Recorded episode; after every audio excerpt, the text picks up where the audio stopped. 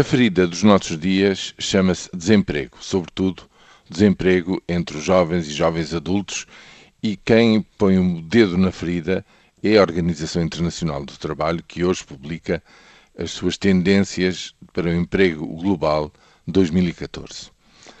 A análise é muito geral, muito detalhada, distribui-se pelas várias regiões no mundo e quanto à Europa, nomeadamente à Europa Ocidental, efetivamente o problema concentra-se naqueles que procuram um emprego entre os 15 e os 35 anos.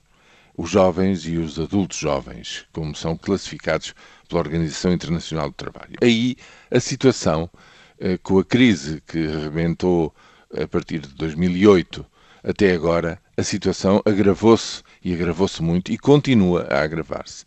Este é que é o ponto. Efetivamente, o relatório da Organização Internacional do Trabalho eh, reconhece os sinais de melhoria que se podem eh, medir já eh, na, na Europa Ocidental, mas questiona-se justamente, é essa a pergunta global do relatório, se esta retoma ou se a recuperação económica se está ou se virá a fazer sem ganhos de emprego.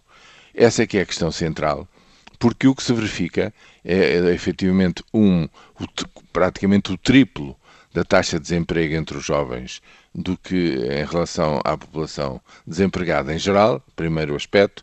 Em segundo lugar, um autoemprego ou o aumento do emprego familiar, que são empregos de geralmente de baixa qualidade, com fracos direitos sociais e com alguma informalidade em termos de, de criação de condições e de direitos para o futuro, e portanto, esta situação de um emprego precário ou de escassa qualidade, uma concentração de desemprego entre os jovens, a incapacidade de fornecer saídas profissionais para quem está no início das suas carreiras ou muito próximo do início das suas carreiras profissionais é o elemento mais preocupante desta saída lenta e contraditória da crise que a Organização Internacional do Trabalho analisa do ponto de vista do fator trabalho à escala mundial. É isto que caracteriza a situação atual e isto assenta que nem uma luva na situação de Portugal. E é este debate que tem que ser feito cada vez mais daqui para a frente, em vez de haver grande regozijo sobre aquilo que era inevitável. Tudo que desce há um dia que tem que parar e que tem que voltar a, a começar a, a subir. Felizmente que já estamos nessa fase, mas é preciso discutir a qualidade da retoma que está entre nós e, sobretudo, nos próximos meses. Que sinais marcaram o andamento do dia? Porque é que Barroselas está no mapa?